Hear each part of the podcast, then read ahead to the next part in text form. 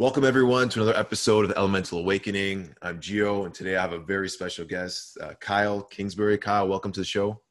Thanks for having me, Gio. Yeah, of course. Uh, Kyle is a very interesting guy. Um, came across my path when I heard um, I was getting into high dose psilocybin, and someone had mentioned you have to check out this guy Kyle. He just did a, a very high dose psilocybin, which was something that uh, I've been looking towards.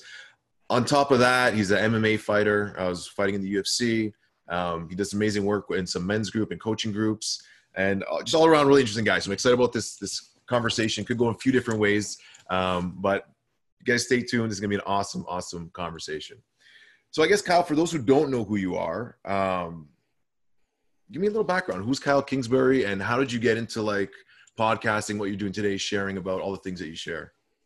I will I will try to nugget this into bullet points as fast as possible so we get the juicy shit and rather than the background. But uh, let's see, I you know played football since I was ten, finished at Arizona State, went through a pretty deep uh, period of depression and um, a lot of pharmaceuticals and Western medicine. Fighting, you know, found MMA as a way to give me purpose and and you know team camaraderie, and didn't know that it would last long, but it ended up you know taking me to the UFC where I fought for six years and along the way had a, a boxing coach of uh, Native American and Mayan descent who would take me out for traditional sweat lodges and then eventually working with plant medicines with respect and reverence. And that just cracked me wide open you know? And uh, since then um, thanks to the thanks to some of those trips i've just really followed my passion you know and not worried about what i was going to be when i grew up and how i was going to earn money and and in doing so just continue to follow my intuition and follow my nose to the things that i love the things that I, are of interest to me which was a lot about optimization when i was fighting and then longevity and now much more on the mental emotional and spiritual side. And um, you know I, I, consider myself a lifelong learner. I'm a student before i'm a teacher always and um, that's led me to some cool spots. You know got on rogan's a couple of times. He he put the pressure to have me uh, start a podcast and um, podcast over the years has really taken you know taken some big leaps you know made it to Onnit worked there for three years. Aubrey marcus is my dear brother one of my best friends. I work with him in fit for service as you mentioned. And um, you know we're, we're coaching people on all levels physical mental emotional and spiritual. And, and that as a coach um, really continues to light the fire for me to want to grow and learn aside from all the other reasons to want to grow and learn right? So i mean there's there's uh there's uh no yeah there, there's so many driving factors in the world um, just look around you right? But i mean even Absolutely. internally you know there's plenty of good reasons to want to learn and grow and and uh, continue that process. And that's that's really what i you know what i'm doing. I'm i'm i'm reading a lot i'm practicing i'm jumping into medicine experiences and i'm playing in the you know the upper regions or the further pushes you know to to really see uh to really explore for myself. Um I guess what what the deep water looks like, and then taking you know those extractions and diluting them and and you know processing and sending it back out to the to the people. Really, just a, a way of sharing my experience with the world, and not prescriptive at all, as as I'm sure we'll mention when we talk relationship. Not prescri- prescriptive at all for other people, and certainly with high dose medicine, not prescriptive. Um, no one size fits all approach to anything in life, but I think there is value in seeing people really get to those outer edges and, and what's possible. Awesome. So, um, yeah, let's talk a bit about about the higher dose stuff because I, I want to dive right into that. There's a lot of areas I wanted to ask you questions about. Your your journey with um, I think it was 30 grams of penis envy, and I and for those listening, I highly recommend not to start anywhere in those ranges, and I'm sure you might attest to that. Um, how does one get into those kind of like what pushes you to that? You seem like an extreme guy, like anyone that's into like MMA at that level, uh, pushing yourself. How did that sort of transition happen? I guess from the initial sort of introduction to like plant medicine to getting to that type of exploration. You, you want to tell me a bit about that journey and, and what that how that changed your life or impacted yeah. you? Yeah, yeah. I mean, I mean, first let me start. Uh, you know, as you said, you know, caveat, disclaimer, all that shit. Uh, the guy I learned it from, Kilindi Iyi, who I, I think you've podcasted with him, correct? I haven't podcasted with him. When I found out about him this year, um, I just like when you were when I was hearing you talk about like hearing about him and wanting to get him on the show. Did you end up talking to him? No, he he passed away passed, before I yeah. got him on. Same thing, and and um, uh, a guy that I've sort of connected with, uh, James Jesso, um, who you'd probably want to get on his podcast uh, at Mind. Adventures Through the Mind. He had a podcast that someone sent to me, and then as soon as I heard him speak, like it mirrored yours. At first, I was like, I don't know about this guy, and then you just hear he's got this presence. I was like, okay, now I'm curious. Yeah, Yeah, yeah. so So, yeah, let, me, let me dive into that. Yeah, That's yeah. like a, we're like a Tarantino movie. We're starting with the end first, and then working our way back. Yeah. Um, my, you know, I had had a couple of of uh, experimental young trips on alcohol and no reverence, no respect, no intention, no sacred container, none of that. Wouldn't even call them ceremonies, just experiences. And then when I started working with my coach, he wasn't a guy that beat around the bush. You know, like there's there's even among sweat lodges, there's warrior sweats and there's you know public sweats for for everyday white people, I guess you'd say. Cowboy and- sweats. um, and you know, like we we would we would get in there and, and go hard, you know, and and he he pushed me not only in the gym, but he pushed my mind. He stretched me in in, in many ways. And I mean, just to put it plainly, my wife's first experience, who's 115 pounds, we split an ounce of golden teacher in the sweat lodge, and um, you know, it was a phenomenal experience. Full moon on the reservation. Um, few things compared to those early journeys, you know, but um, I've and, and to be clear, I've experienced I've microdosed for months at a time. You know, every fourth day, Fadiman protocol. I've done a lot of playing on the low end as well as the high end too, and I find value in all of it. But Mhm.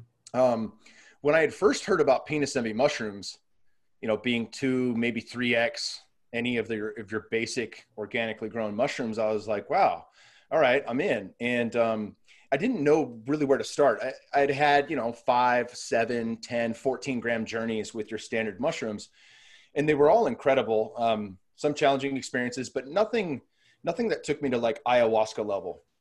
And the first time we had penis envy, um, you know, we were like, let's why, why play small? Let's see what the five gram journey is with penis envy. And it was like a DMT ride for a few hours. It was, uh, it was incredibly deep and beautiful and highly visual and I was like, wow, that's awesome. We've got that there. And then, you know, over time working with that at that dose, um, there was so much familiarity. It didn't feel, there was never a point where I felt like, holy shit, I got to buckle up, you know, and, and for a lot of people, it's totally fine to stay at that range. But for me, it's not even, it's not even necessarily chasing novelty. It's just the fact that I, I get the most downloads when I can't steer the ship.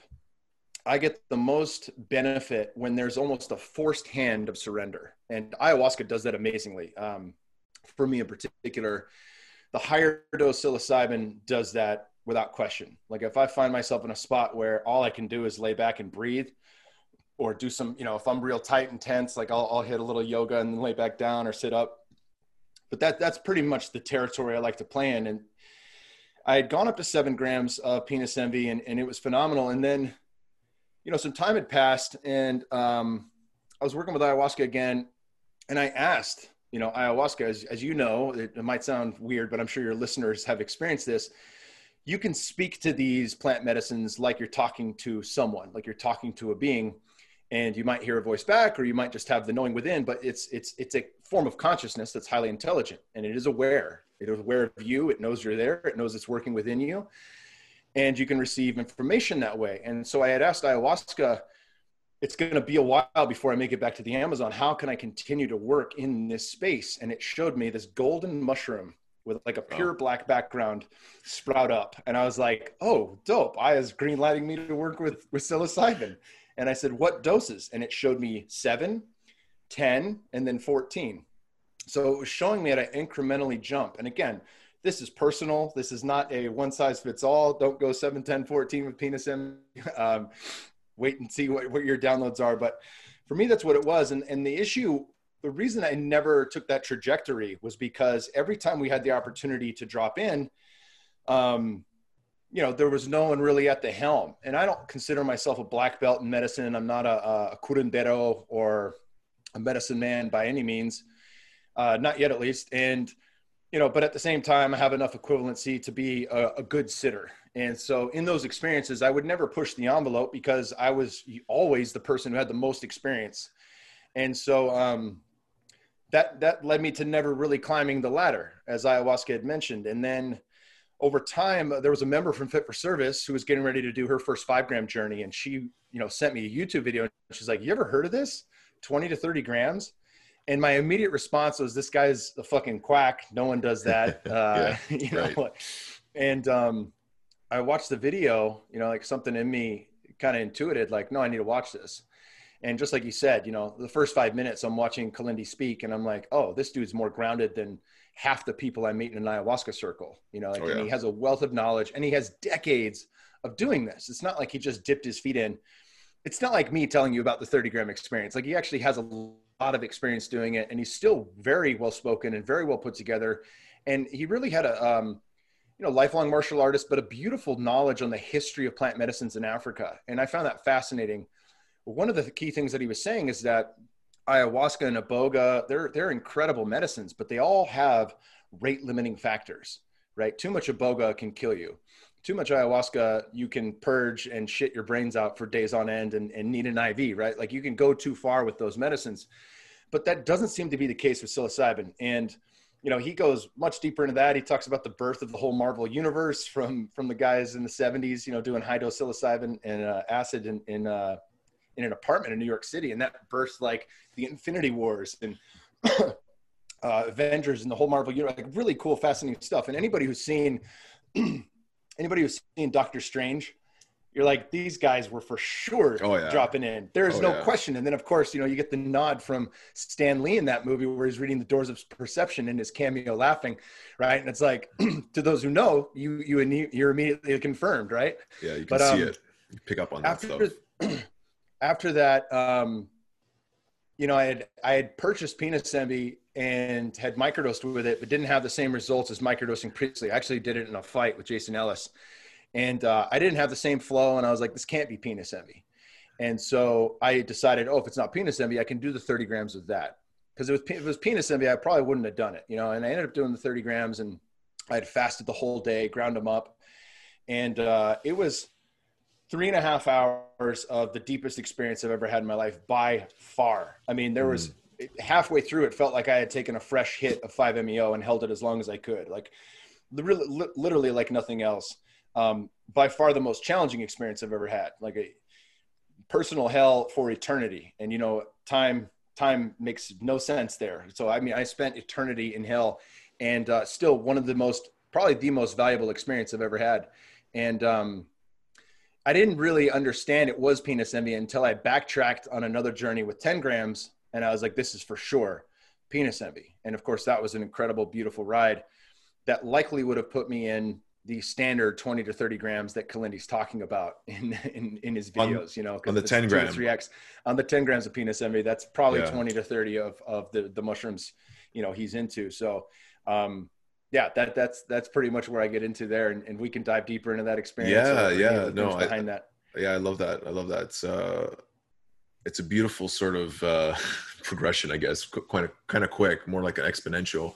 Um, but when I had one of my deeper experience, I had this vision of um, a hunter gatherer being really hungry and finding a patch of penis envy.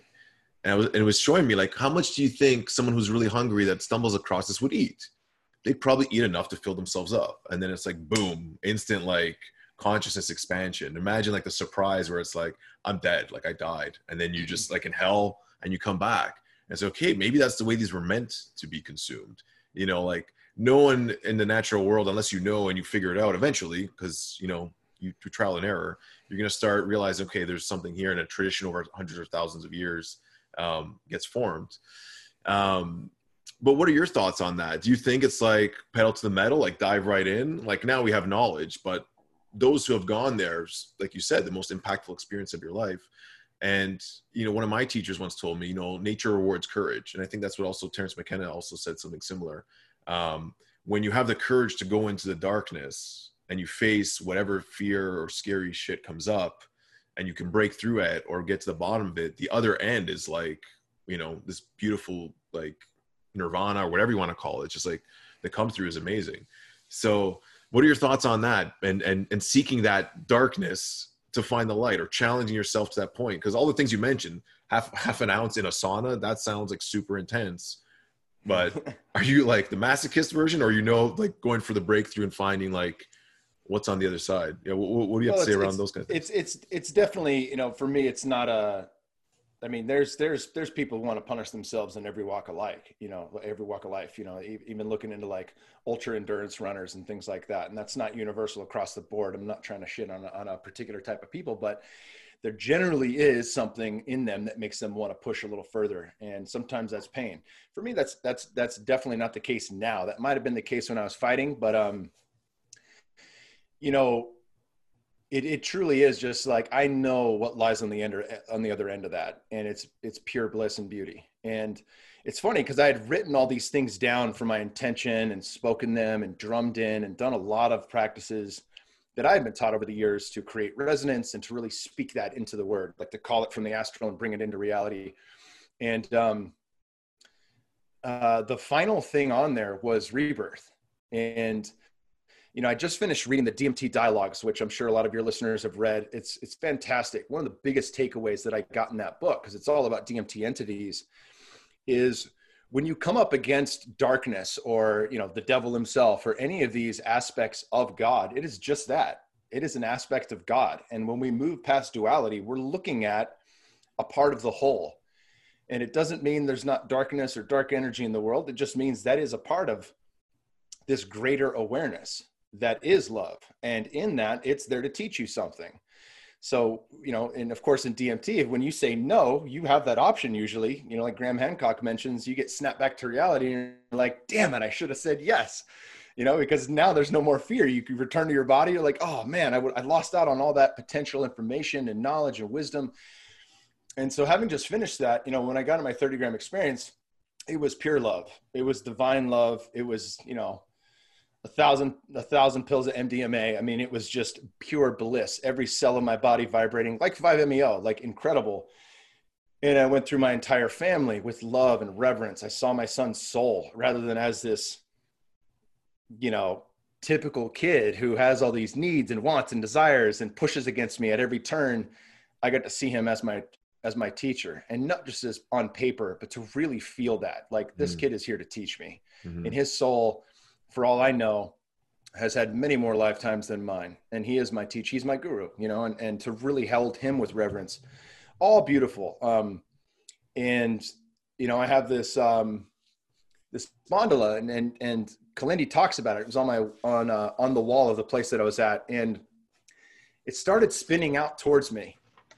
And Kilindi talks about these two dimensional places that exist in 3D reality and everything in the multiverse is holographic so you can access that through you because as above so below everything mm-hmm. is within you right like like uh, Rumi said you're not a drop in the ocean you're the entire ocean in a drop mm-hmm. so if mm-hmm. it is fractal and it does work that way all these access points are here and we're basically using high as a tool to go anywhere but as this thing spun out at me it started to worm up my body and I looked and it separated the entire room and in the room I'm looking at beings with eyes wide open you know, like I've never come across entities on DMT. Now I, eyes are open. I'm rubbing them and they're there in the room and they're, they're there for me. You know, I'm like, are you guys cool or is this not good? I mean, what's going on? And again, this is way out there. This is probably one of the most out there trips I've ever had, but you know, they'd touch me and I'd feel like this ball of love and energy move through my body wherever they touched. And I was like, all right, cool. These guys got my back. Uh, cause it was a solo journey. I was a little nervous about that. But as this, um, this wormhole opens. I'm watching it, and it's like the outer edge of a glass of water. You can see it separate itself from the rest of the room. And I'm looking down on my chest. There's a circle sitting on my chest, and in it is pitch black. And I'm like, oh, this is the darkness. Do can I go there? Oh, of course I can't, but do I? Do I want to go there into the darkness?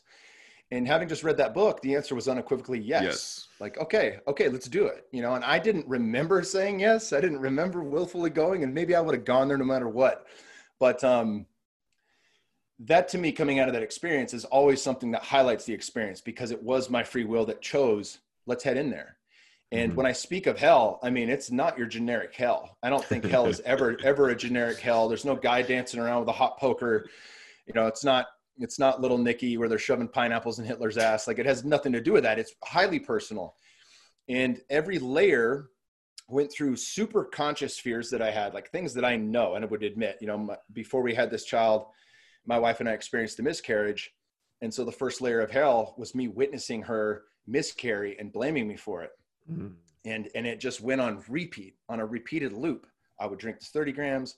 I would go on. I would start talking to people. Uh, I could I could communicate telepathically with all my health and wellness people that I've learned through over the years, and just like, yeah, the babies are doing good, but and uh, everything's set. And then, oh, um, I think there's a problem. We need help, you know. And then it, and then some time would go by, and then you know, red lights would flash, eh, eh, eh, and I'd be like uh, trying to get a hold of everyone. Like, we got to go to the ER, and I'd run downstairs and see her, and then boom, she just explodes, and it's viscerally, it's I mean, disgusting and graphic, and I relived that infinitely until I caught the loop and finally actually surrendered to it. And it unpacked so many of these things, these fears that were operating within me, all the way to very subtle things that I don't think about on a day to day. Like if we're in a machine and this is, um, uh, what's the word here? Um, if it's simulation theory and simulation theory minus a God, minus an omniscient presence, um, and that every experience I've had with psychedelics confirming that presence is complete bullshit. And that was written into the code. And me taking 30 grams cracked the code, and now we're stuck on this infinite loop. Shit like that, you know, like stuff that I'm not even aware of. But like, yeah, if there's no God, that's that would be a pretty fuck scenario for me, to put it plainly. Um, mm-hmm. And I could admit that I don't want to believe in a world with God. I can say that very, very, very plainly because I feel like I've, I have experienced that directly. Um, but even if I hadn't, I would not want to believe in a world that just you know you go black when it ends. Um, mm-hmm. So maybe that does direct my experience, maybe not. Doesn't matter to me, but that that was shown to me as an as an actual fear, and um, all the way to the microdosing of hell, where I heard you know a refrigerator buzzing by my ear and all these sounds that I'm kind of like, ah, oh, that's I don't like to fucking hear that, you know, and I turned away from it and a flashlight was shining in my eyes, and it was like every little thing that bothers me shown on repeat as like this is where i'm in resistance. So you know as i came out of that it was it was like the ultimate report card. This is what i'm holding. These are the things that i'm carrying that are not in my purview. They're not at the forefront of my mind. It's not like i'm walking around here holding my fingers crossed like please let's keep this baby. Please let's keep this. It's, it's none of that. But all in the background that noise is still lingering. And no experience has ever snuffed that out of me. No experience has ever brought that out of me. And you know when it when it wore off it was like midnight, I just come back like, holy shit. Uh, and I'm in, you know, I'm alive. All right, let's let's figure this out. And I still felt dead. I took a cold shower, didn't feel anything. Ended up looking at a photo of my son on the phone, and it was like, oh, there you are. And then I remembered the whole first half of this, or first quarter, whatever it was, of that experience, which was divine love, and that reset me. And then I looked back on my intentions, and I saw rebirth, and it was hmm. like the ultimate ultimate rebirth. What do I want to do now? Yeah, it's pretty wild how sometimes you can't piece together what it means until you look at your intention and then it all completely makes sense. Like um and then it's like, oh, this is exactly what I asked for. And how does like asking for this communicate with this plant and then create an experience like that? That totally blows my mind. Um, so when you're in these loops, that's a very similar experience to mine when I did the high dose. I did about eight grams PSME, eight grams of golden teachers combined, um, just to try to push myself to the limit. And I had a hard time remembering when I came back the specifics of the experience, but there were some loops that were sort of undeniably loopy that I broke free from. In the moment, I had these great ahas, but coming back, I was just like, that makes no like I can't remember exactly what was going on. So, specifically speaking towards the loops, like what do you think the intention of it is? And did you notice like something that happened when you would break free of it? Was it like a realization? Was it like, hey, I'm to accept that it's a possibility that there is darkness when I die and there's nothing there? And when I'm okay with that, then like the loop say, okay, we've, we've gone like, what, what, can you put any words to it? I know this might be challenging too. Yeah, yeah. No, I mean, my, my takeaway from from the loops is that you don't get past i mean that was the last conscious thought that i had in the first set of first stage of hell. There was five five stages that i can recall and i wrote them down. Um, it was that you don't get out of here without true surrender. And immediately i'm like i surrender. I'm sorry. I'm sorry for taking this much. I won't do it again. Like all the the begging and the pleading. And then i and i truly surrender. And it's like no dude you're going to keep witnessing this you're going to keep living it and experiencing it and it's not like I was watching a movie. I mean, like it's a visceral feel. I could feel blood splatter on my face. Like it's it's the virtual reality will never compete with that. Like it was that real. And maybe um, this is the original virtual reality where like yeah, we created this technology that you know it's, a, it's such an interface. It, it, blows my mind from well, like a here. plant. We can, just we can talk about synergy as well. Like Dennis McKenna says, like this is not a mistake that these these tools are here. It's not a, it's not by happenstance. It's not by chance of evolution. It's by design, in my opinion. Um, but with all that, you know, the the loop. Uh, I was talking to Duncan Trussell, and I was telling him this this story, and he he goes, "Oh yeah, that's like Dante's Inferno." And uh-huh. I was like, I've, "I've never read it." And he goes, "Abandon all hope, ye who enter here." That was his recommendation for hell. You have to abandon all hope to get through it. That is the complete, true, utter surrender, mm-hmm. right? Like when you when you're like, "Fine, I'm fucking stuck here forever." Cool, and you actually are cool with it, and it's not just you know lip service that's when I'd move to the next stage. And so there wasn't a takeaway in the moment of, oh, okay, you know, if we don't have another child, we have Bear, that's great. Like all that came long after it. Um, it was just let's let's start the next loop, and I'd realize like, oh, cool, I'm in a new place, and and complete forgetting of the place that I'm in is not a fun place. It's like, oh, thank God we're in a new place, and that new place sucked just as bad. It was just as hard to live through um, on a different way, on a different level, and you know, I think that major takeaway through all of those uh, in writing them down and unpacking them is again like what is what is operating within me all the time that's affecting the way I behave. It's affecting the way I communicate. It's affecting the decisions that I make. What what am I carrying? What baggage is is is on my person at all times? That was all there, and I and I know that as a person, as a human being, especially living in times like this, we just collect more. I collect more. I've collected more. And I think um, it's not an experience I want to do regularly, certainly not, but you know, once a year, twice a year, solstice, something like that, equinox, there's there's an opportunity there for me to really clear myself by doing the work. And I can do the work in the ceremony and have to do the work post ceremony. You know, I have well, to ground that experience and really make it matter. But I mean, it's the fact that I appreciate work in the ceremony just as much as I do as integration and actually putting, you know, my my feet to the ground afterward.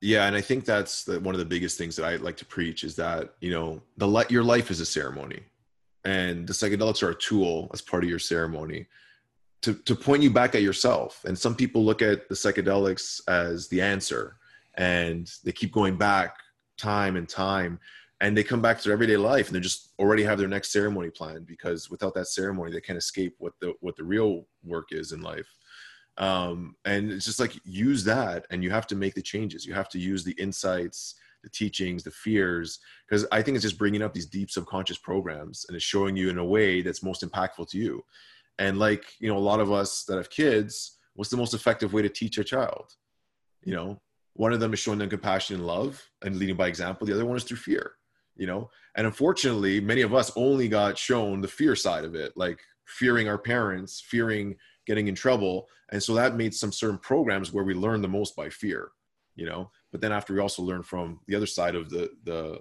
the coin is the psychedelics show you that love and compassion once you've gone through it, which I think we didn't, I didn't get as much uh, in my childhood um because my dad and my mom was very compassionate but they didn't know how to really be affectionate they never got that um but just to, to change that into a question i guess um in those moments of fear you know you talked about entities and beings.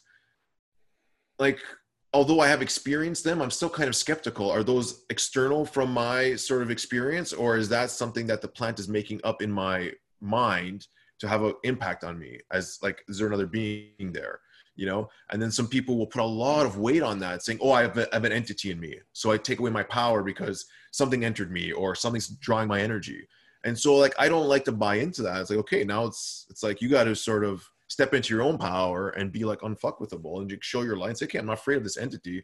And i think you know i'm not sure what i believe if there's an actual entity or if it's part of your mind that's sort of like robbing your own energy. Like anything you can speak on on that sort of like yeah i mean in terms of in ter- I, th- I think i can split the conversation into uh, you know sub sub sub conversations. One what you're addressing is you know can uh you know is possession possible is you know the, the, another entity entering into your space and your body and taking control over you possible um that's that's a whole different rabbit hole. I think the experience that I had was, you know, visitors, you know, and is that experience then created by the mind? I don't think for one second that any experience that I have on medicine is information coming from within. You know, like a Richard Dawkins tries to tell Graham Hancock, like, oh, this is just all the chemistry changing. And, you know, what you experience on DMT is simply the brain's uh, reaction to the chemical and unequivocally, you know, everybody that Rick Strassman studied and and anyone else would be like, no, this is I could never fucking imagine any of this. This is so far beyond anything I see in my waking consciousness that it is something else that exists in tandem with our perceivable world. And I've had enough experience to know that for myself.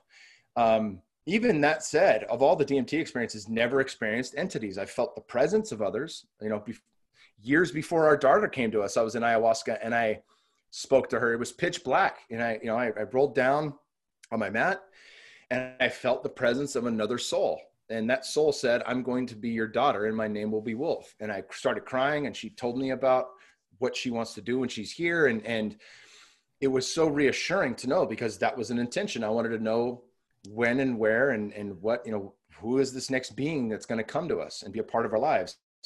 Um, could that have been made up? 100% but there are there are plenty of other experiences that I've had where even on ayahuasca on a day trip, you know, at the reservation, I could look out and see trees communicating with one another. Like what they taught, what science is now proving, and what guys like Paul Stamets are now proving that Avatar is not make believe. That's the fucking world we live in. Like mm-hmm. The, the the whole fungal network is communicating like the internet. They are sharing carbon like a bank and sugar. And the trees do communicate through pheromones, through the treetops, in the canopies, as well as through the ground. Like that's all known and you know indigenous peoples knew this forever for many thousands of years and we're just now saying oh hey science just confirmed this big deal publish it in nature no one knows about it mm-hmm. um, so as far as that knowing you know i stay open i don't like to stay fixed on things certainly um, you know Kilindi could have had an influence on that because he described beings that i saw he described you know like praying mantis like beings that were as big as me with eyeballs the size of softballs on both sides of their head. They were speaking in clicking noises like I couldn't understand a fucking word they were saying. And that's why I asked, like, are you guys here for me or not? And the thing is, you know, in the D&D dialogue is that you will run up against beings that don't give a shit that you're there. And you'll run up against beings that are like, yay, you're here. And you'll run up against beings that are like, you're not allowed to be here, you know, and, and, and, and even beings that'll fuck with you. Like Rogan talks about that, you know, and my wife had the same experience, you know, beings like, you know, sticking their tongue out at you and it's like this weird devilish snake tongue and just trying to mess with you like you're a little kid and, and in many ways we are little kids if you think mm-hmm. of a hierarchy of consciousness and if you know uh, hinduism and things like that are true and we're trying to ascend in consciousness and and there are many realities to live within this is just but one of them um, i don't think we're high up the totem pole mm-hmm. and if you look around us i think that's the easiest confirmation of that you know, if you Absolutely. look out in the world, I don't think that's a, it's not a far stretch to make that assumption. Um, all that said, these guys did not feel like a figment of my imagination. And when they touched me, I could feel that well wherever they would touch me, like, holy shit. And it was a palpable feeling. And again, I, I don't have, even on 5-MeO, if I leave my eyes wide open, they're not visions like that. Mm-hmm. You know, like this, it was, they were crystal clear in the room with me. So my belief on that is that they were there. My understanding is that they were there. Um, why? I'm not sure. Probably because it was a solo journey, but who knows? Maybe I'll experience them again the next time I go around and report back to you. Interesting. Um, yeah. So I guess like I'm a strong believer in the power of our minds to manifest our reality, and you know, the placebo effect talks about, about this. Like, do you think like the plant medicines are trying to give you this experience to create a sort of a response within the body and the mind to sort of create something, whether it's positive or negative. So if you believe that, oh, there's these entities working on me, they're fixing me. I don't know what they're doing, but they say it's cool. I'm fixing this fucking problem I have in my body. And then you come out of it, and then the mind is like, I've been, I believe I was fixed, so then it heals. You know, do you think the the intelligence of the planet is smart enough to trick you into believing that because that's the way? But then well, on the okay, flip side let, of that, let me just let yeah, me just jump in on that part real quick. So so what's funny is that paradoxically, what you've just asked is, does the consciousness of this plant, right, which they are conscious, like is this mm-hmm. higher order of consciousness that's held in a plant or a mushroom, is that creating a, a fictitious uh, storyline in my head so that my body will respond and heal itself in the way that it needs to. So yeah. in a way, you're answering the question right there. Does something exist outside of us that is intelligent, right? Like what is an alien? An alien is, is a, to come all the way to planet earth, you'd have to be pretty extraordinarily, at least technologically advanced, right? Um, and so is the being in the room a figment of my imagination or is it this thing that is actually what I think it is? Is it some form of higher intelligence that is either there for me or doesn't care or there against me? Does that actually exist? Well, if it's being created by the consciousness of this other entity, you would call the the the um, I would call the you know like the and and Rupert Sheldrake talks about this the collective consciousness of humanity right morphic mm-hmm. resonance you could mm-hmm. say ayahuasca has a morphic resonance and the collective consciousness of ayahuasca whatever beings inhabit that whatever consciousness inhabits that and it might be easier to say a consciousness than beings there is an awareness there though and i think mm-hmm. people who understand that who have done ayahuasca enough understand the moment you sign up for a trip and start dieta to the amazon that medicine starts working. Mm-hmm. it's almost as if it knows you're coming to work with it. It almost knows it's almost as if it knows you're starting dieta and starting to clear yourself and remove some of these other things. And maybe that's just it too. Maybe it's the practice of you know removing shitty tv and, and bad music and some of the inputs you know some of the foods that we eat and things like that and actually getting clear that we start to perceive things differently and start to work on our attention ahead of time.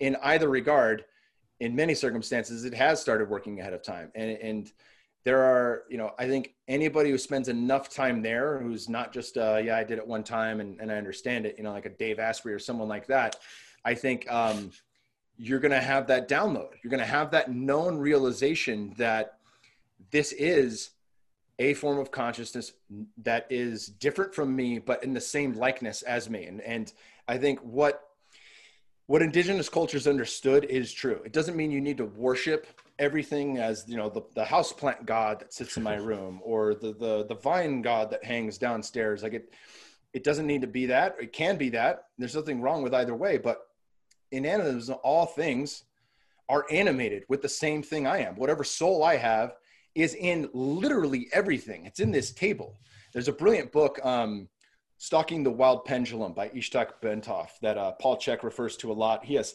thousands of books also I don't know too many people. I don't know anyone who's been down the rabbit hole as many times as him and also has the physical structure that he does. A lot of spiritual teachers forego the necessity of the body, and I'm sure we'll get into that. But we are tuning forks, and um, that our tuning fork, however honed, however much resonance and alignment we create to the all consciousness, that's where we get the, per- the perception. That's where we can receive the downloads in everyday waking consciousness as well as within these experiences. And Itzhak really dives into that um, but he talks, you know, a, he says the exact same thing through quantum physics. Like everything is conscious, electrons, atoms, all the way to the subatomic level and out above. Everything holds consciousness, and Native Americans believe that. Aboriginal people believe that. You know, uh, everyone in the Amazon believes that. It's not it's not something that people stumble across across continent across generation who mm-hmm. are living closer to the land and eating cleaner and living with purpose and also having access to altered states of awareness that keep stumbling upon the exact same thing mm-hmm. um, and that's been my experience you know ayahuasca gifted me that knowledge and so with that if everything is consciousness at a certain level um, i don't i don't see it as a figment of my imagination that i'm witnessing other beings on this planet. Uh, not even not even close. Okay. Uh, very well said. I resonate with what you just said. Um, so, what do you think the role of our the the darker entities then? And if you know, for all one, you know, are they just playing a role to help you, or are they really malevolent dark beings that are trying to like take something from you? Um, and like, are you giving up something if you encounter them, or or you know what I mean? Like, what, what do you think? Yeah that is, and have you any experiences firsthand in your journeys? Yeah, I mean, I have the the I've experienced really challenging what some people would call bad trips. I mean, certainly the 30 gram experience would be. I don't think a lot of people come back from that. You know, I was talking to Jamie Wheal, and he's like, that's an initiation. Like you either never do drugs again, or you jump out a window, or well, you decide was, I'm cool. I'm going to do this again. Was the first reaction never again? Because mine was like coming out. I was like, okay, that one's good. I'm done. But as time yeah, goes on, yeah. the curiosity starts saying like, hey. I I didn't I didn't sleep for one minute that night. You know, like I said, it ended at midnight. I stayed awake. Um, just writing and thinking about it and you know was never it was never again for the first four hours coming out of it and then somewhere around 4 a.m before the sun came up i was like yeah i'm going to run that back at some point and because i had a greater awareness and appreciation for it mm-hmm. and um, you know i wouldn't do it solo i'd want you know a high level person there guiding not just a sitter but a ground a true grounding cord you know someone who's not playing an ipod like i was but somebody who can direct the experience like an mm-hmm. Icaro. And we can talk about why those again are more than just a song. Um, well, that's my but, next but, question. You know, we'll jump, jump into that. Yeah. Okay. But, but I guess, I guess the point is that, um, uh, these darker experiences, dark entities, why are they here? Why, I mean, we are in a land of duality and we cannot like, say we come from God and God is all love. You wouldn't know anything. It's, it's like, um, I forget the guy's name, but he did the uh, this or this is water. Familiar with that?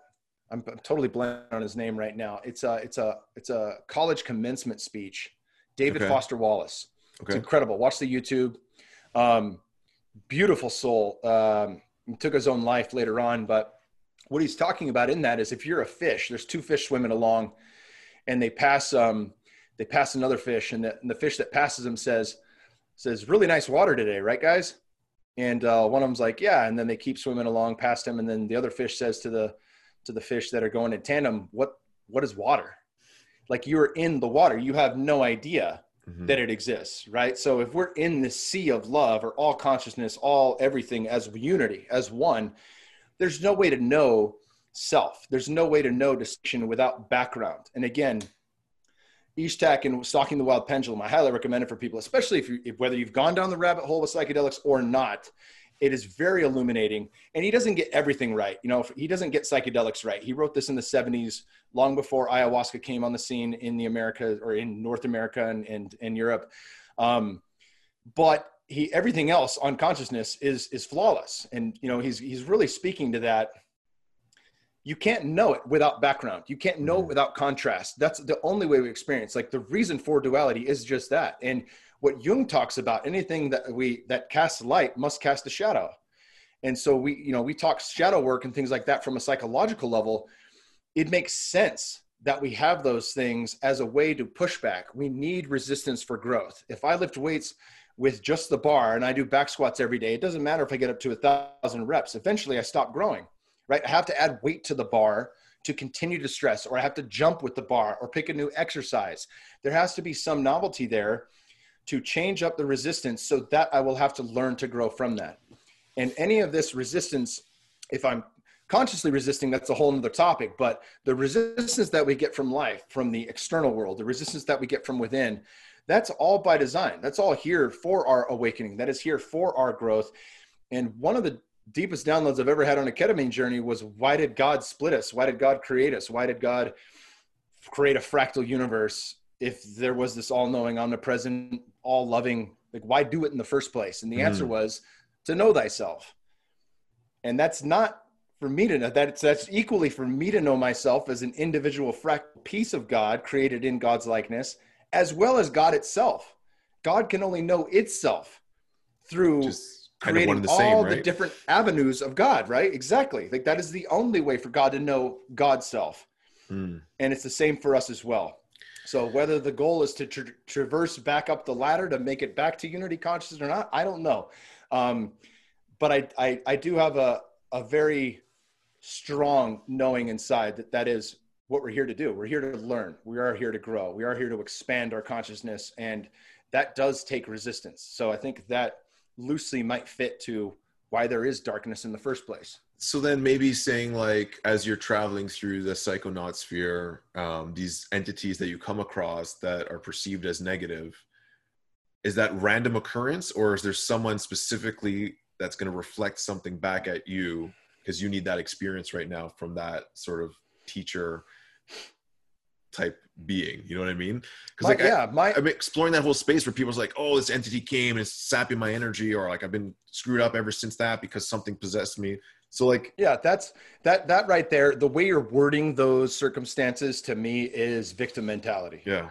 You've already given away your power. If you're susceptible to somebody taking over you or, you know, punishing you or zapping you or doing whatever the case is, um, you know, you're making a, an agreement. You think? Yeah, you think that's yeah, like yeah, they're agreeing to like, okay, I'm giving up my power. So yeah, there's sort but, of like but, a. But even that, like, just to just to, to to broaden that back out, if that's not what you're saying, and you're still saying I'm still coming across these things, what is it there for? Is it random? Do I go so far into the into the astral or into the into the spiritual realms that, um, you know, any and all things are there, and just so happened that uh, this negative energy was around me, and, and it really fucked with my head, and now I've got to unpack that for the next three months, or is is are there no random circumstances? Is is everything synchronicity? Is it possible that the anything that i encounter in life waking consciousness or otherwise is there for me to learn from to grow from. That has been my experience. And i don't think i mean I, I there is definitely there are no mistakes. Like everything is mm-hmm. a learning. Um, mm-hmm. talked about that in kung fu panda you know like, uh, there, there there really are no there are no accidents. And um in in the, those experiences i would say that that if you take the humble view of student and you ask like what can you teach me and, and you might not get a great answer you might still get pushback you might get anything else and you might have to unpack it later but at least coming with that level of respect for whatever you come across and understanding like this is not an accident i'm here to learn from you and looking at it that way from a humble viewpoint you're going to find more answers than man this thing just came and took me over or I don't know what happened. That was totally random and weird. Like to actually unpack it from a student's mindset will help. Yeah, it's interesting. I can't remember who said it, but someone was saying like every time you kill your ego, it's like a muscle. It comes back stronger. you know, it's like it's like yeah, now I'm going to do 50 grams of mushrooms, or like you know, I want to push even farther to that point of that sort of almost like the resistance where you had to find the deeper levels of resistance. Um, so ah, I forgot my train of thought now so in this dark experience yeah so for me for example in the beginning when i was going deeper with ayahuasca and just pushing myself there was a level of fear there um, and that sort of uh, dissipated over time. So now it's like i don't think any entity out there can touch me if i stand in its face and say hey like what what can you show me something? Like at first it can be startling when you see this like you know massive dark energy that you can't make sense of then it's like wait a minute. Like you have no power over me. And that sort of dissipates. Um, so yeah, so I've just been, I've just been playing around with that and what that means and like where you think this takes place. Like, are these things happening all the time around you, and we can only see it when we dive into these, you know, deeper um, depths of different psychedelics, or is it just I'm now choosing to enter a space and now I'm going into that? What, what are your thoughts around that, specifically around like, all things? Journeys? I all things are existing in, in simultaneity. Everything is happening at the same time at the speed of now, as Paul Chek says.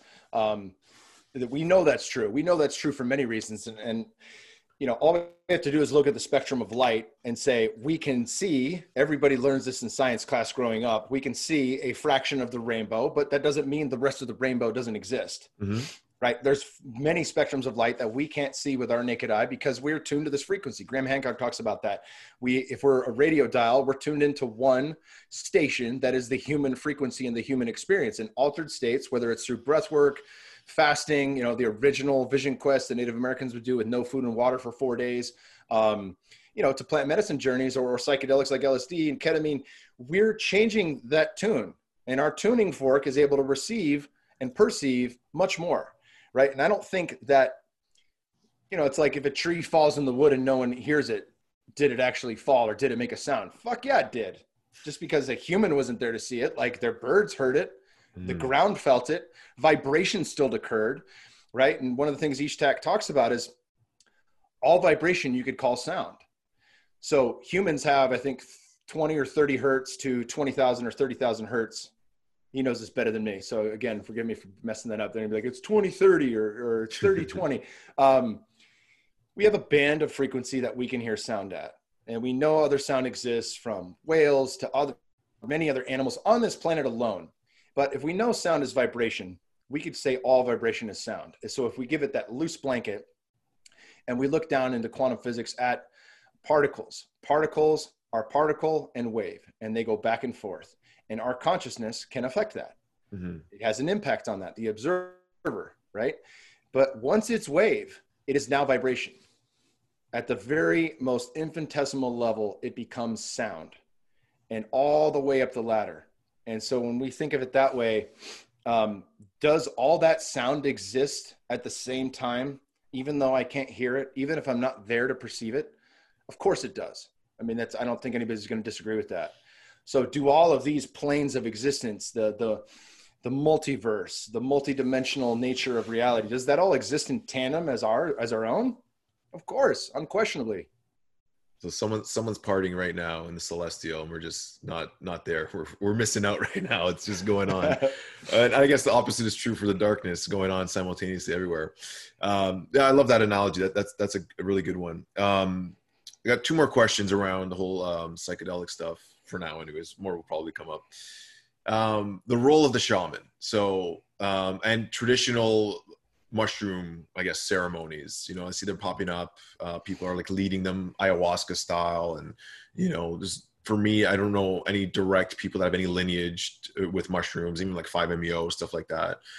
Um, and I know you went on this most impactful journey of your life solo, right? And you said you would probably do it different next time, but you know, do you think it would have been different if you had someone there with you to hold your hand on that 30 drip? And how how important is the shaman in this journey? Because i flip flop on that all the time. It's like you know do they play a role? Am i giving them power? Am i taking power away by saying hey i need this guide here rather than you know your example of a sitter just making sure i don't like jump through a window and allow me to sort of go? And i think there's also something about having no one there and like just trusting yourself to say hey like 30 grams that's unexplored territory. Anything can happen and still going in and having the deepest experience. So anything you, you want to say around, you know, the yeah. role of the shaman? Yeah, go for it. this is, this is an absolutely beautiful question. And it's one that I get a lot as well.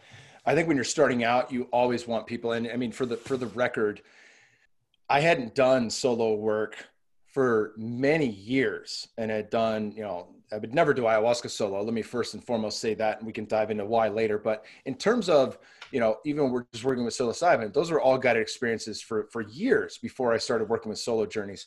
And Terence McKenna said the solo heroic dose of five grams and up is a really special experience because you are by yourself, because you're in darkness and you got to actually work through it. There's no safety net, there's no grounding cord. It's you, and there's benefit and beauty in that experience. Um, there's benefit and beauty to the darkness. There's benefit and beauty to challenge or what some people call a bad trip. All of those things are important and valuable tools. But day trips are really phenomenal too, right? And generally less challenging if I can just go for a walk or do some breath work or, you know, look, fixate on a mountain or a flower and and that can also pull me and direct me, right? Um, or maybe I just close my eyes with an eye mask and and and and actually allow whatever's going on that I that I want to avoid. Maybe I allow it to transpire and actually work through that in a different way. All of those are correct. Oh, there's there's no wrong way in in the the container of ceremony. There are plenty of wrong ways outside of that container, right? Uh, and what I mean by that is, you know, these things can be fun. You know, uh, Terence also said. Um, people asked him at the end of one of his lectures, is there a wrong way to do psychedelics? And he said, yeah, if you don't take enough. And everyone started laughing. He goes, I'm serious. Uh, you know, in, in, in the 60s, most people were out at, you know, 30,000 people at Golden Gate Park listening to Janis Joplin and Jimi Hendrix, and everyone's taking a mushroom cap and one hit of acid and having some wine and smoking a doobie. And they're never really experiencing that. It's dancing, it's touching, it's making out, and it's all the medicines at once at a very low level.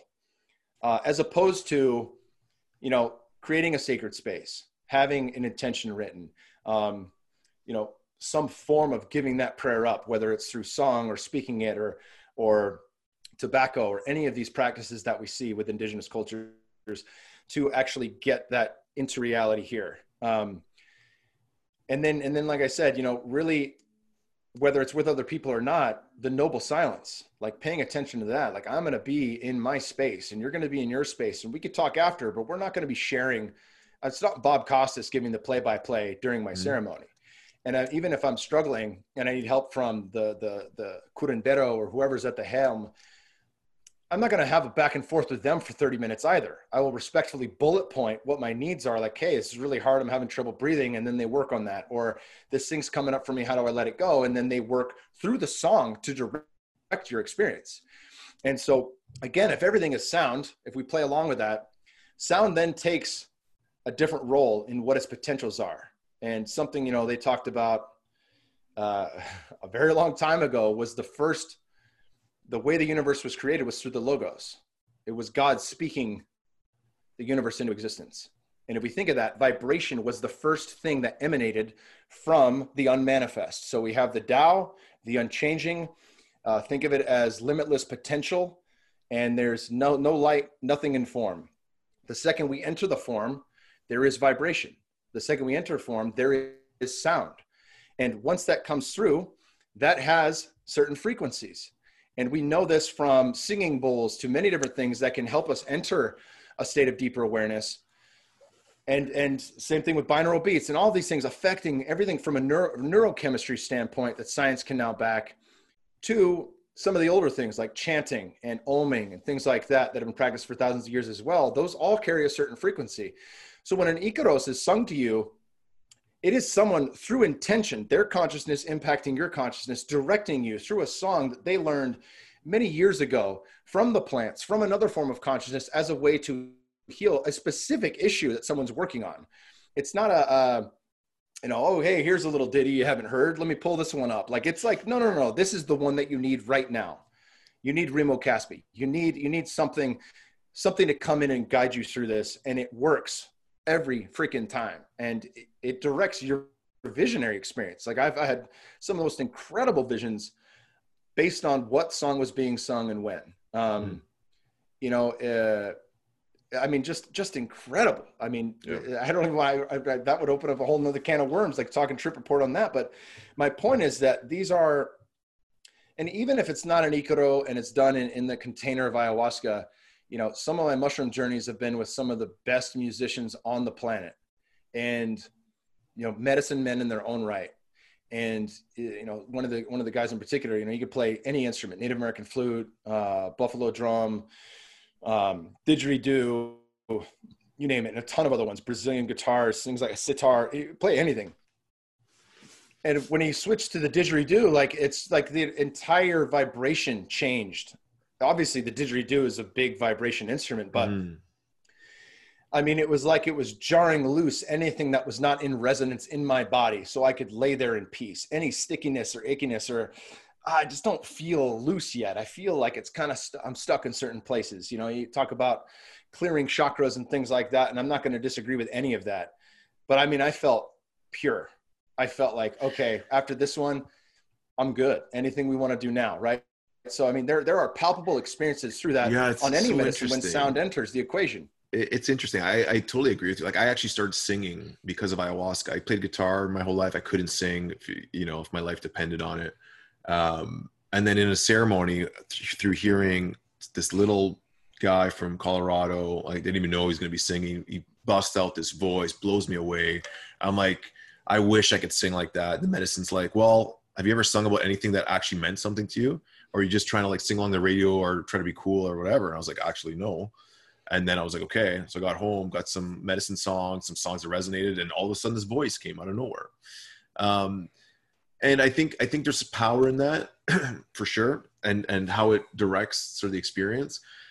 But for some reason, like like I'm very open to all this stuff but there's still a part of my mind that's like the, the reality check. So trying to bring the skeptic in. So like, for example, let's just say, you know, one of your earlier ceremonies, middle of the jungle, you, you go in and, uh, the shaman's like, I'm to sing you some songs. I'm to heal you. These songs are to heal you. So in your mind, you're saying, oh, when he sings, it's to heal me. So you're framing that already and let's just say you go into a deep dark space and he comes over and says hey kyle you know fuck i lied i'm not really a shaman it's my first time i don't know what the fuck i'm doing i'm scared but i'm gonna try anyways do you think you're gonna have that same experience? Like i'm purged or not you're gonna be like what the fuck is going on here? No you know, of course like, you wouldn't. Of course but even if even if the truth was he was a master shaman but he just said okay let me let me just say this to him what do you think would happen? Like well let me i mean i mean in in this example right in the in the what if scenario if he was a true master shaman or a master curandero and he was just fucking with me, the moment he broke into song to align me back to resonance, it would be palpable. You think so? And okay. I, I would know it. I would know it from the song. I would know it from it changing me, my chemistry. I would know it from the palpable feeling. It would reset me. And, and any of that, I'd be like, I might even start laughing. Like you fucking tricked me. You're, you're, you're the dude. You're the dude, right? Like you, fucking had me there for a second. Like I would know instantly. Um, and that is the thing, you know, you look, there's a lot of purple belts and brown belts out there serving medicine, blue belts and white belts serving medicine that say, Hey, I spent a year in the Amazon and, and, you know, I got the best this and the best that. And, you know, maybe they're playing from an iPod, maybe they're singing some songs, but maybe they don't have the same equivalency as somebody that's done it their entire life. Mm-hmm. And that's not, I've had beautiful experiences with white belts and blue belts. I'm not, it's not, I've had beautiful well, solo journeys, but my, that's sort of my experience is, too. Yeah. yeah. Yeah. Is, is that you, you're going to understand on the medicine where they're at. That's not going to be hidden from you. And if you have any questions in your head, uh, if you, you know, I've had my skeptic hat on too. You know, I think I think a great book for skeptics, um, just on what what this reality actually is, is called Walking with Bears. It's by Dr. Will Taegel. Um, he has a PhD in physics and a PhD in psychology. He went to Caltech. Brilliant. Also has Native American ancestry and started working with the elders from a very early age. And he he bridges the gap between modern science and ancestral wisdom in a way that I think is perfect for people to go. And then I've read a ton of different books from Native Americans. You know, I, I think um, Lame Deer, Seeker of Visions is a great book. Uh, Black Elk Speaks, great book. But none of them speak to me the way this book does because he has not only the Western mind that he's up against, but he has the scientific mind that he's up against and he's you know he's well studied psychologist who studied jung studied many of the greats that i still find a ton of value in. And yet he's met with some opposition from the elders and in the way that they do things and in the way that they heal and in what actually is happening when we're on a vision quest what actually is happening when we're in nature on medicine.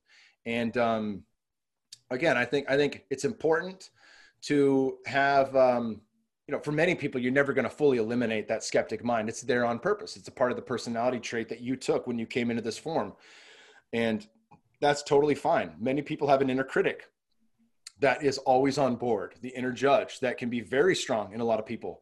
And that's okay too, as long as it's not the one driving the car, mm-hmm. right? As long as it knows its place, it's a part of the whole, but it's not the whole thing. Yeah.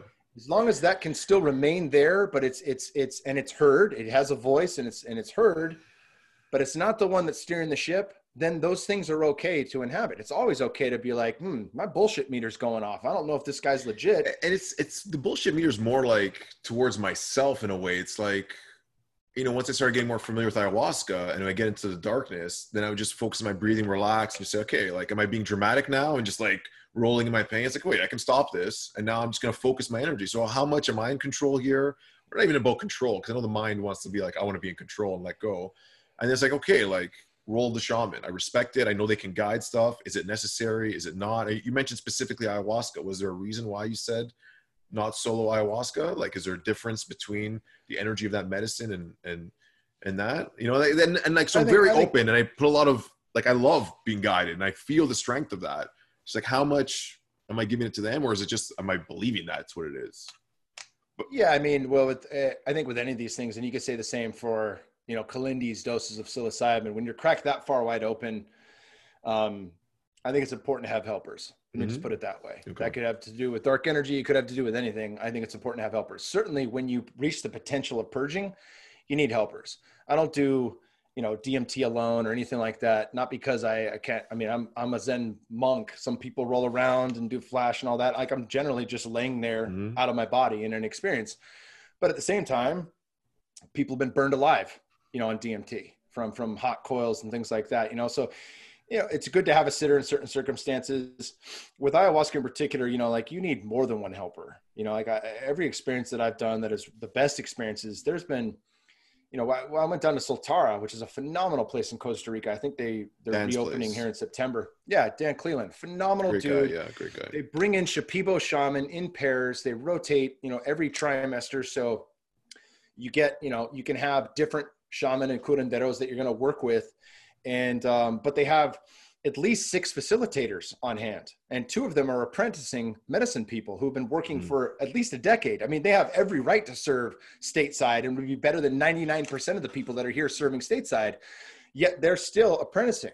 They're still yeah. trying to learn and get the black belt level, and they're there in the same room, able to translate to you whatever the, the curandero is saying, and you have the actual people from Peru.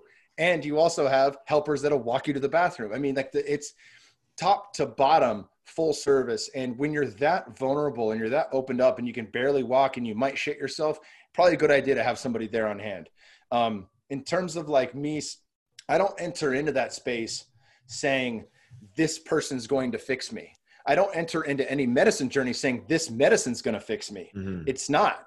I fix me or I don't fix me. And generally, the fixing takes place when I say I don't need to be fixed. I'm not broken, exactly. right? Like I, that, that, that's the first thing, right? I'm not I'm not fucked up. I'm not broken, but I do want to optimize. I do want to get a little bit better at certain things. I do want to have less judgment, more compassion. I want to be a more loving father. I want to do it differently than my parents did it.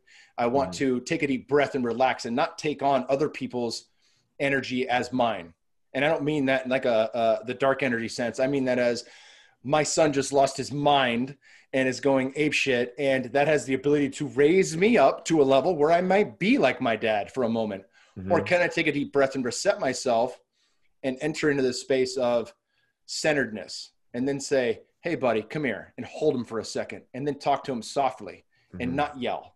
And from that, I am actually giving him a different way than I got, and in that, I get to bring him down. The so alchemist. it's not a pissing contest mm-hmm. where I always win because I'm the dad, yep. right? Like that's not the way either.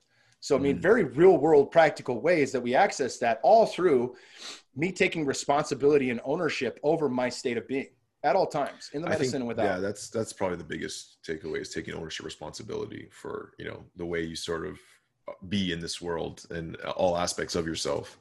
Um, okay, last question around this. So, like a lot of people ask me this question, you know, like, hey, you've done so many journeys, haven't you healed yet? What are you going for? Like, why bigger and and deeper? Like, what what is it? Is do you feel like you're seeking for something? There's something unresolved, curious exploration. What is it for you, Kyle? That keeps you pushing the envelope into these um, psychedelic or plant medicine experiences? Right. So this is the, this is an excellent question. My sister asked me this once because she's never done ion. She's my only sibling, year younger than me.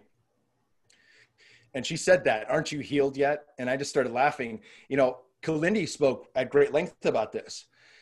The difference between the psilocybin journey and other healing medicines, because he doesn't call the psilocybin journey a medicine, right? Like it's not, you're not broken. You're not trying to get fixed. You're not trying to get healed. This is for the people. And I should say that too you should feel quite healed before you enter into high dose psilocybin space. Very good disclaimer. Like yeah, that's, a, that's a good, like, good thing to point a, that's out. A, that's a good prerequisite to have. Um, if you've got some work and you know there's work, you know, play at the lower end of the spectrum and work your way up. Totally cool. And psilocybin is a healing medicine. You know, I mean, um, the first time my wife did five grams of, of penis at me, like that was a very healing journey. You know, know, in many ways from her childhood and and cannot be overstated. Like beautiful, beautiful work there. Ayahuasca very healing. Um, but when it comes to you know this, is there a need? You know, Kilindi says that like at a certain point for the psychonaut, you might say, "I'm healed. I feel good," but I want a different perspective, or there might be more to learn. Maybe I'm not a finished product right? And that, I mean, that statement in and of itself is the reason I keep reading at the rate that I read at. It's not a, a, a there's no gaping hole in my mind that says I don't know enough. I need to know more. There's a curiosity. There's a wonder and excitement that is being directed internally. It's not my mind that says this is something I want to explore now. It's something inside me that says I'm ready for the next journey, or it's something inside me that calls me to, you know, read a new book. And with that that curiosity there is more to discover. Mm-hmm. you know I, I, will never be a finished product. I don't know that i'll do high dose journeys my entire life into my 90s but you look at some of these people who are who are much older than i am you know dennis mckenna has done hundreds of journeys with ayahuasca and he gets the same question and he says i'll stop doing it when i stop learning. Yeah. I'll stop doing it when it stops teaching me right?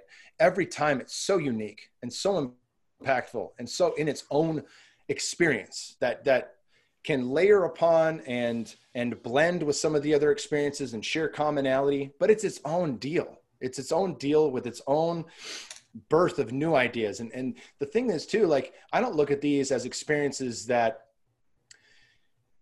you know, we're always looking at linear time as a start and a finish point, right? Like, okay, I'll be happy when, or once I get the house, or once I get the promotion, or, yeah. you know, finally when my kids are in college, I'll be able to fucking take a deep breath and garden and do what I want to do in life. Like, all of these things have a cap point and then life changes past that. Psychedelics aren't that for me. You know, there's no, there's no, well, once I get this next ayahuasca journey, I'm, I'm going to feel pretty good about myself and I'll be good there. It's, it's like a garden it plants a seed that grows a tree that plants several more seeds and it plants them in all avenues not just among like oh, oh here's you know 20 other journeys i'm going to do like it might plant one of those seeds might be for a different journey but the rest of them might be for a new practice like i'm going to start yoga or man i really need to be diligent on this hot and cold because it's going to affect my immune system it's going to affect my neurochemistry and all the other crazy shit that's going out in the world won't really matter as much if i take care of myself Mm-hmm. It could plant several other seeds on things that are completely out of my purview right now that I have no radar for. Like, yeah. dude, I never thought of this. That's a whole nother avenue to explore. And, you know, with that continual seed planting on that's ongoing from these in all directions, not just psychedelics, there's always more. And, and that's the most fascinating thing to me about them is that it's not just giving me knowledge on whatever's in front of me, whatever I write down on a pen and pad, it's giving me well beyond that you know, mm-hmm. the, there, there was a saying, you know, the, the first curanderos I worked with would say, you don't just, you know, it's, it's like the Stones song. Sometimes you don't get what you want, but you get what you need in the experience. That's always mm-hmm. been the case for me, but more often than not, I get what I need and I get a hell of a lot more on top of that that I had never even thought about. Yeah. And for me, that it's, it's the stuff that I'm not writing down. It's the stuff that's not in the forefront of my conscious mind when I enter into those spaces that really surprises me and really makes me go, damn, there's, there's far more here than I could ever really think about. And that gives me reason to keep doing it. Yeah, I get it. I get it. You know, it's like you can read a book about love and a beautiful book and it makes so much sense and it actually touches you emotionally. But then ayahuasca or plant medicine teaches you about love and you say, wow, I could have read that book a hundred times and never got the understanding that I was just shown about like what real like unconditional love really feels like and means. Um, and and going back to your previous point about like the fixed point graduation to happiness every time in my life when i thought once i get that something result is going to happen it, that's a lie that's a lie we tell ourselves i think. And sort of letting go of that and being more in the present moment and just being is like really where um, life is and has to be from. And stop lying to yourself like if i just have that it's just being i'm not happy with who i am right now. It's something outside of me is going to like graduate me into this fulfillment or happiness. And i guess just i guess maybe ask one more question around your intention. And i get this question a lot too is as you're in this space now of exploration and learning like do you have like uh very specific intentions like hey i want to learn about love or is it like i'm here to be open and just learn like whatever i need to be taught. Do you direct that? Because you mentioned earlier how specific the rebirth yeah. was for you. I, I, I do direct it and so I, this actually flows into frequency too so let me not frequency like quantum physics or sound but frequency like uh how often? Um I don't think there's anything inherently wrong with any intention you have if the container is set, right? So, meaning like if you're willing to hold noble silence and it's in your basement with a candle and some incense, that's good enough.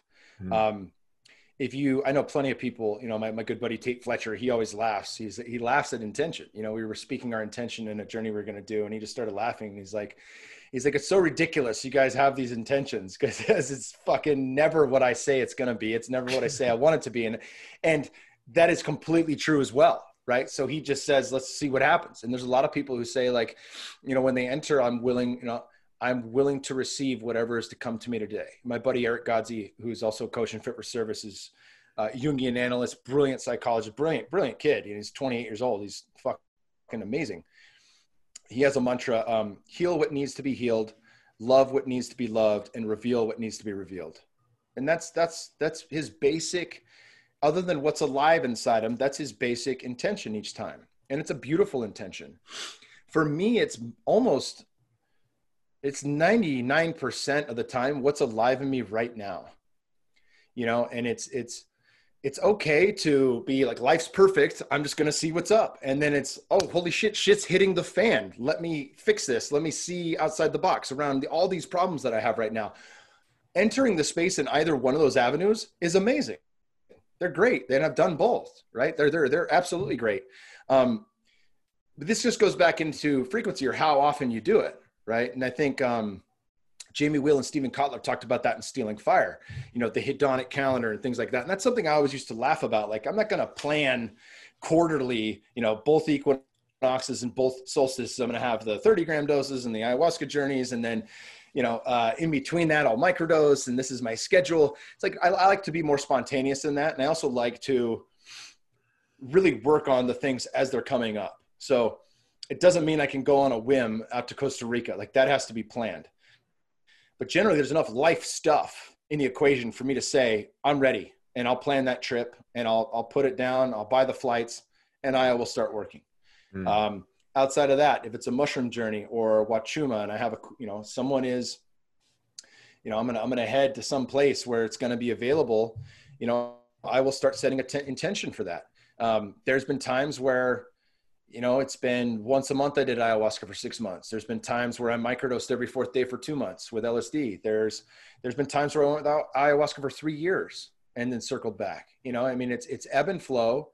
There is um an inc- I mean, I know I've talked about a lot of books here, but one of my favorite audibles is a series of lectures from Ram Dass. It's called Becoming Nobody, and it follows him around when he's in his fifties and what's beautiful about this is he hasn't quite ascended to the Ram Dass who who died last year. You know, he he still has ego. He still has to fight with the persona of Dick Alpert. You know, the the the the Harvard educator. You know, and and he's so illuminating on this. But he talks about I think he was he was either he he was drunk or he was high on some medicine with Alan Watts, and Alan Watts tells him, "You know what your problem is, Dick." Your problem is you've forgotten your humanity. You want to be high all the time. And he didn't just mean high on LSD or high on medicine. He meant high in meditation. Like he wanted to be up there in the outer reaches. He wanted unity. He wanted to be a part of the all. And he was looking down on what it meant to be human. Hmm. And I think that's what some people get into. That's part of the trick is, you know, you come out of an ayahuasca ceremony or you come out of a mushroom journey and you're fucking beaming and you have this glow and it's really easy when someone cuts you off to not get mad and flip them off. If you get fired, you're like, mm, there's some deeper thing here that, that's going to be good. I can't see it yet, but one door closes, another one opens. It's easier to, to grasp that as the knee jerk reaction to just be in center and say, okay, I'm cool. I'm, well, I'm going to say mm-hmm. yes to this. There's less resistance, more acceptance.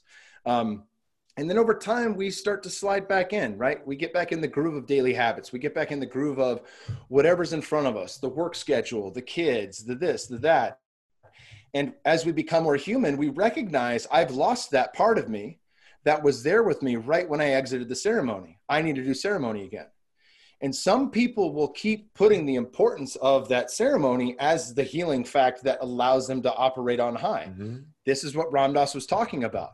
This is what Was this is what Alan Watts pointed out to Ram Dass, and this is what Ram Dass was really when he gets in. And of course, he wasn't working with ayahuasca. He wasn't working with some of these things that aren't. He certainly wasn't doing 30 grams of psilocybin. I'm not getting high when I have 30 grams of psilocybin. That is deep work. If I'm mm-hmm. puking in a bucket or shitting my pants, that's deep work on a yeah. physical level as well as the mental emotional level. That's not just I'm gonna get high with a bunch of people and and to live in that space. There's work there. So that's the caveat that's a differentiator between what Ram Dass was talking about. But we can find ourselves in a similar space where we're like, yeah, I'm, I'm, I'm ready for more. I'm ready for more. I'm ready for more. And I think that the, the clear line there for me is how much time have I spent actually processing?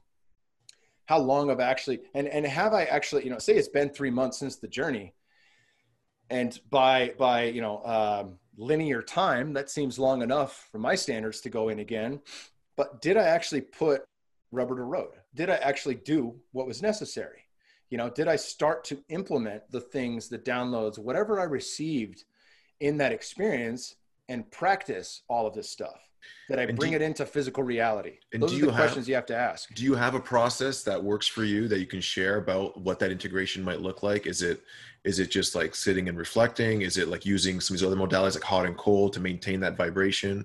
Um, yeah. what what what works for you that you can share and like you know maybe some sort of little point form or you know like however however that comes across like what what what works for you because i think this is what most people lack and also most providers don't have the tools. Like in an ayahuasca ceremony, go to the Amazon, they've been used to doing this for thousands of years in a community. So if someone's struggling, the community is there to sort of lift them up, give them insights, and go talk to the, the shaman, get some feedback.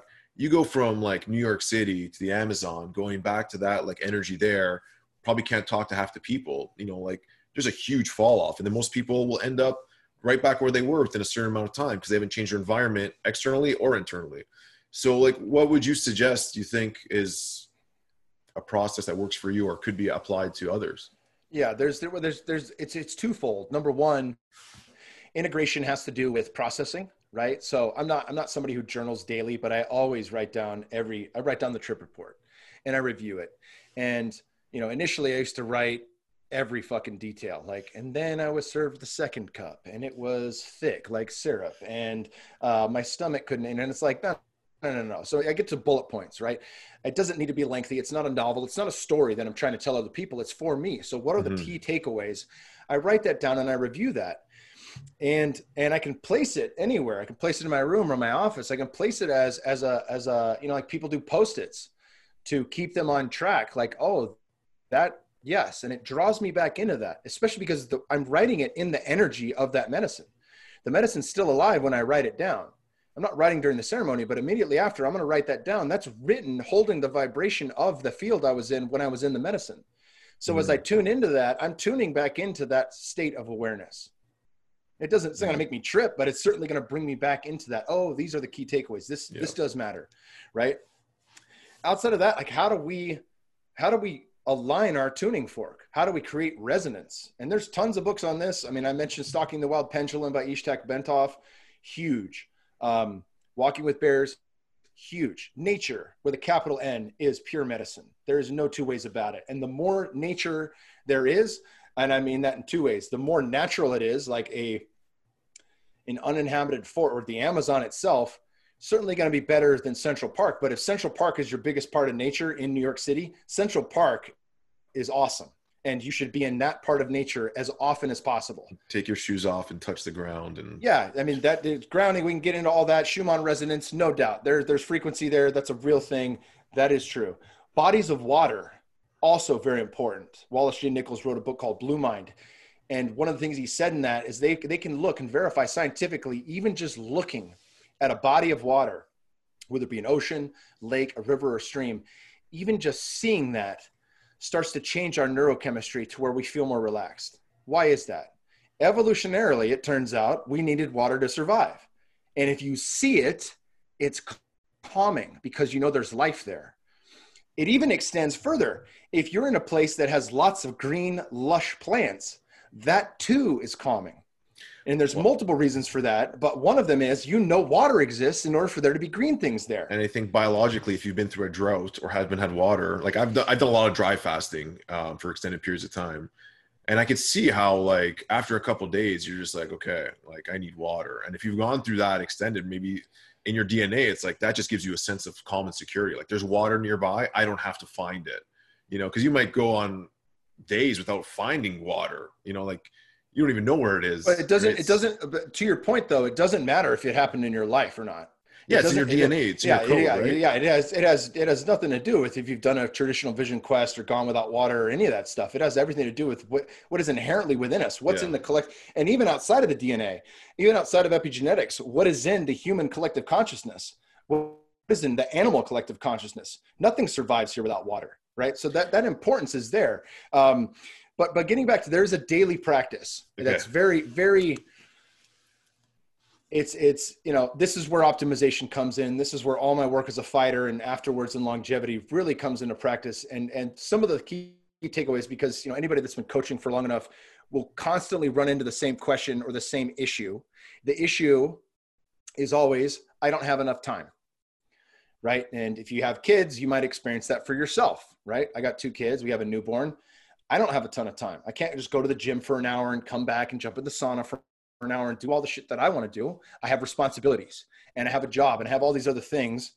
So, what is the minimum effective dose taking from the four hour body with Tim Ferriss? What is the minimum effective dose that I can receive benefit from each of these practices? And how can I pair them? Is there a pairing like fine wine and cheese that will allow me to extrapolate even more the benefits, and mm-hmm. exponentially accelerate the gains or whatever I'm working towards? And the answer is there's a ton of them. If I can only, if I have an hour in the gym and there's a sauna there, or like, you know, you, you, you bear witness, we were supposed to be podcasting yesterday and my sauna got delivered. Um, I got a sauna in the, in the, that I'm building in the garage and a small home gym next to it. If I work out and lift weights or do cardio and then do 15 minutes of sauna afterwards, it's, it's going to compound the benefit and it's not going to mm-hmm. hurt what I did in the gym. It's going to compound it and it's going to be like I spent more time in the sauna, probably because I'm already creating heat shock proteins while I'm working out. Well, now I can get a workout. And granted, I'm retired. I'm retired from fighting. I'm not a professional athlete anymore. They're going to train differently. And this is, I'm not speaking to that crowd, that, that small sliver of the population. I'm speaking to, to most people. If you can do a small workout that gets blood pumping and get into a sauna for 15 minutes after, you're going to have a ton of benefit from that. If you can get into an ice bath for one minute at 40 degrees, it's going to have a huge benefit there. And these aren't things like, look, I'm fully aware the sauna is an investment. Um, even even the ice bath, the way that I have it, is an investment. It's an investment either way. You know, I used to have a, um, a horse trough. It was 60 bucks every time I wanted to put ice with it in it, and a pain in the ass to lug it over. Most people aren't going to do that, and they're not going to do it frequently. If you buy a chest freezer, you can caulk it and turn that into your ice freezer, into a into an ice bath, and you can keep it cold between 35 and 45 degrees every single day. And when it's there, it's convenient. So the other tool or tip is to make it convenient. Even if you just have a TRX or some some some wooden rings in your garage or a pull-up bar in between your door jamb, if it's there, the odds are you're going to use it. And it's got to be something you enjoy too, right? So it can't just be a, a NordicTrack or some shit that's going to collect dust. It's mm-hmm. got to be something you enjoy. If you enjoy it and it's in front of you, you're going to do it. We have foam rollers upstairs and downstairs because when I see one, if I'm hanging out with my son reading a book, I'm going to jump on the foam roller. I'm going to do something for my body. So again, I've been speaking a lot about physical training and things like that, but you know, we know hot and cold does way more than affect fat loss, detoxing, and stuff like that. It does way more for us. Um, Rhonda Patrick's beaten the drum for years about lowering all cause mortality and all the studies they've done on Finnish culture and, and Nordic countries from a health standpoint, very few things can match that.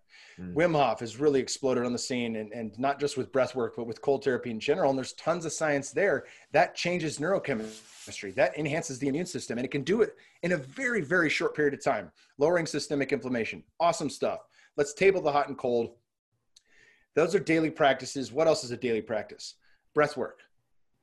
Breath work in any form I'm a huge they, proponent of breath work. I actually all, teach breath work. Yeah. Yeah. It's, it's, they all they all work. That's the thing. Mm-hmm. I mean, I know you you have say opposite ends of the spectrum. Wim Hof, hyper hyper oxygenation, where you're dumping CO2 and raising the oxygen levels, all the way to the oxygen advantage on the opposite end of that. CO2 retention. I just Completely, interviewed Patrick the other day. Yeah. Yeah, he's he's incredible, right? Incredible. Completely different breathing style. I mean, literally, it's bad. It's they're they're opposite. One is all the way in, halfway out on Wim Hof side, and the other one is halfway in, all the way out, right? You're using the lower half, right? Both of those work. Both of those are necessary. And both of those do different things, but they all make you feel better. They all mm-hmm. have the ability to change neurochemistry. And so we have to look at what our inputs are. What is there are there are stressors that we will take on as a part of life that I can't get rid of. That's fine. I do have free will in how I how I choose to address those. Mm-hmm. And the more centered I am, the more control I have over over what I say yes and no to. The more the more control over I have if I have acceptance or resistance. Where am I on that line of polarity? Right. Mm-hmm. The more I lean to, into acceptance, the better I'm going to feel. The more I lean into resistance, the, it's going to persist. I'm going to not feel great about those things that I'm constantly in my mind struggling about. And Ram Dass, fucking Buddha, they all dive into this very deeply, and there's a lot of wisdom there. Um, mm-hmm. Mm-hmm. So I just think you know just having a handful of tools, whether it be breath work, hot, cold, um, any of these things. The beauty of breath work is you can learn it. Once you learn it, it's free. You can access it anywhere on an airplane, yeah. wherever you're at, you have access to that. Um, movement is huge. Movement's absolutely huge. Paul Chek talks about this. The last four doctors you'll ever need doctor movement, any form of movement, walking, Tai Chi, lifting weights, running, anything that's moving. Um, doctor diet. What are you putting in your body that actually really, really, really matters? It's a big one water, food, and all of the above. Um, Dr. Quiet, do you have a meditation practice? Mm-hmm. What is your sleep habit? Do you have sleep hygiene? Are you in bed at the same time every night and up at the same time every day?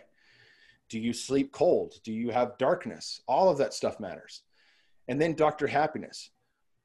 It's not your job, it's your vocation. What is it that tickles you inside that gets you up in the morning and is a fuck yes, this is what I want to do right now. And this is the way I'm going to start inching my mm-hmm. way towards that dream of mine. How big is your dream?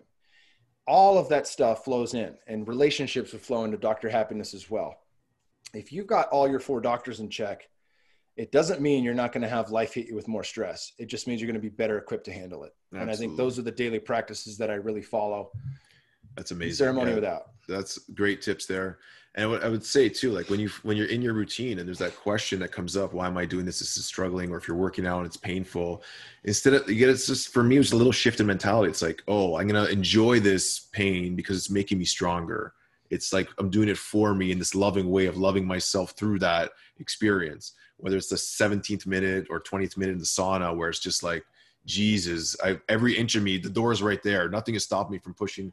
I was like oh i'm doing this for me not to just like beat myself up and this is going to make me stronger. And when i started doing that more it became a lot easier to start like hey like let's do this together. And i'm just, like talking to myself or something. But uh, it's just that little shift in, in perception of like the experience. Um, i know we're running a bit beyond the the hour mark here. Um, i'm thinking like we can wrap it here. Um, there's so many questions I want to ask you, but I'm thinking maybe a couple months from now down the road, we can hop again and we can dive into some of the other questions I had for you. Uh, how's that we'll feel? run it back you? for sure, brother. Yeah, yeah we'll run yeah. it back for sure. Because this could be another three hour conversation easily. We just got through the first main question. Um, so yeah, so I, I, guess from here, first off, just like thank you for sharing all that so openly. You know, you have a really good way with words. Uh, the energy that that comes off is is very open, inviting. Like you said, I can really see that student teacher sort of vibe you give, where you you share from a place of authentic sort of experience and knowledge, and you're also so open to continue to learn. And like those are the type of people that I love associate myself with because I resonate with that myself as well. You know, like I admit I know nothing in the greater scheme of things, but I'm so open to learning and sharing. And you know, I think that being in service um, helps me to grow. And I know there's a whole fit for service conversation I want to have, but we'll say that for another chat in the future if you're cool with that.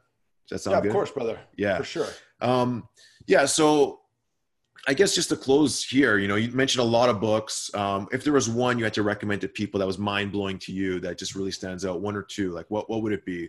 Like that just really just like took you and said, "Holy shit!" Like this, there's something here that changed my life. Is there any that stands out?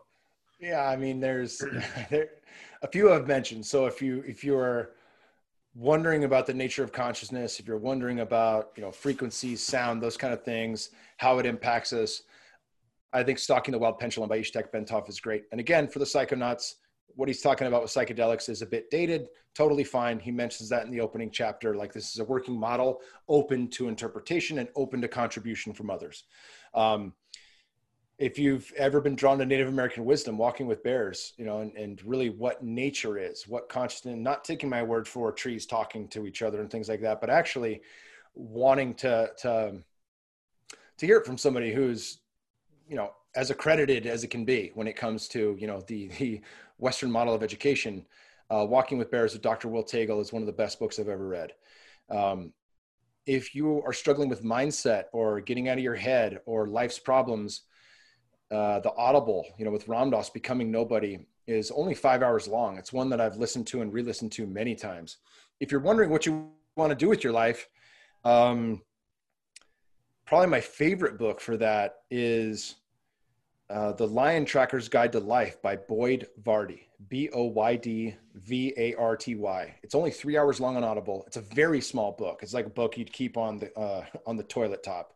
It's super small. It is brilliant. It's packed full of wisdom. He's a true medicine man, um, you know, from the African bush in South Africa.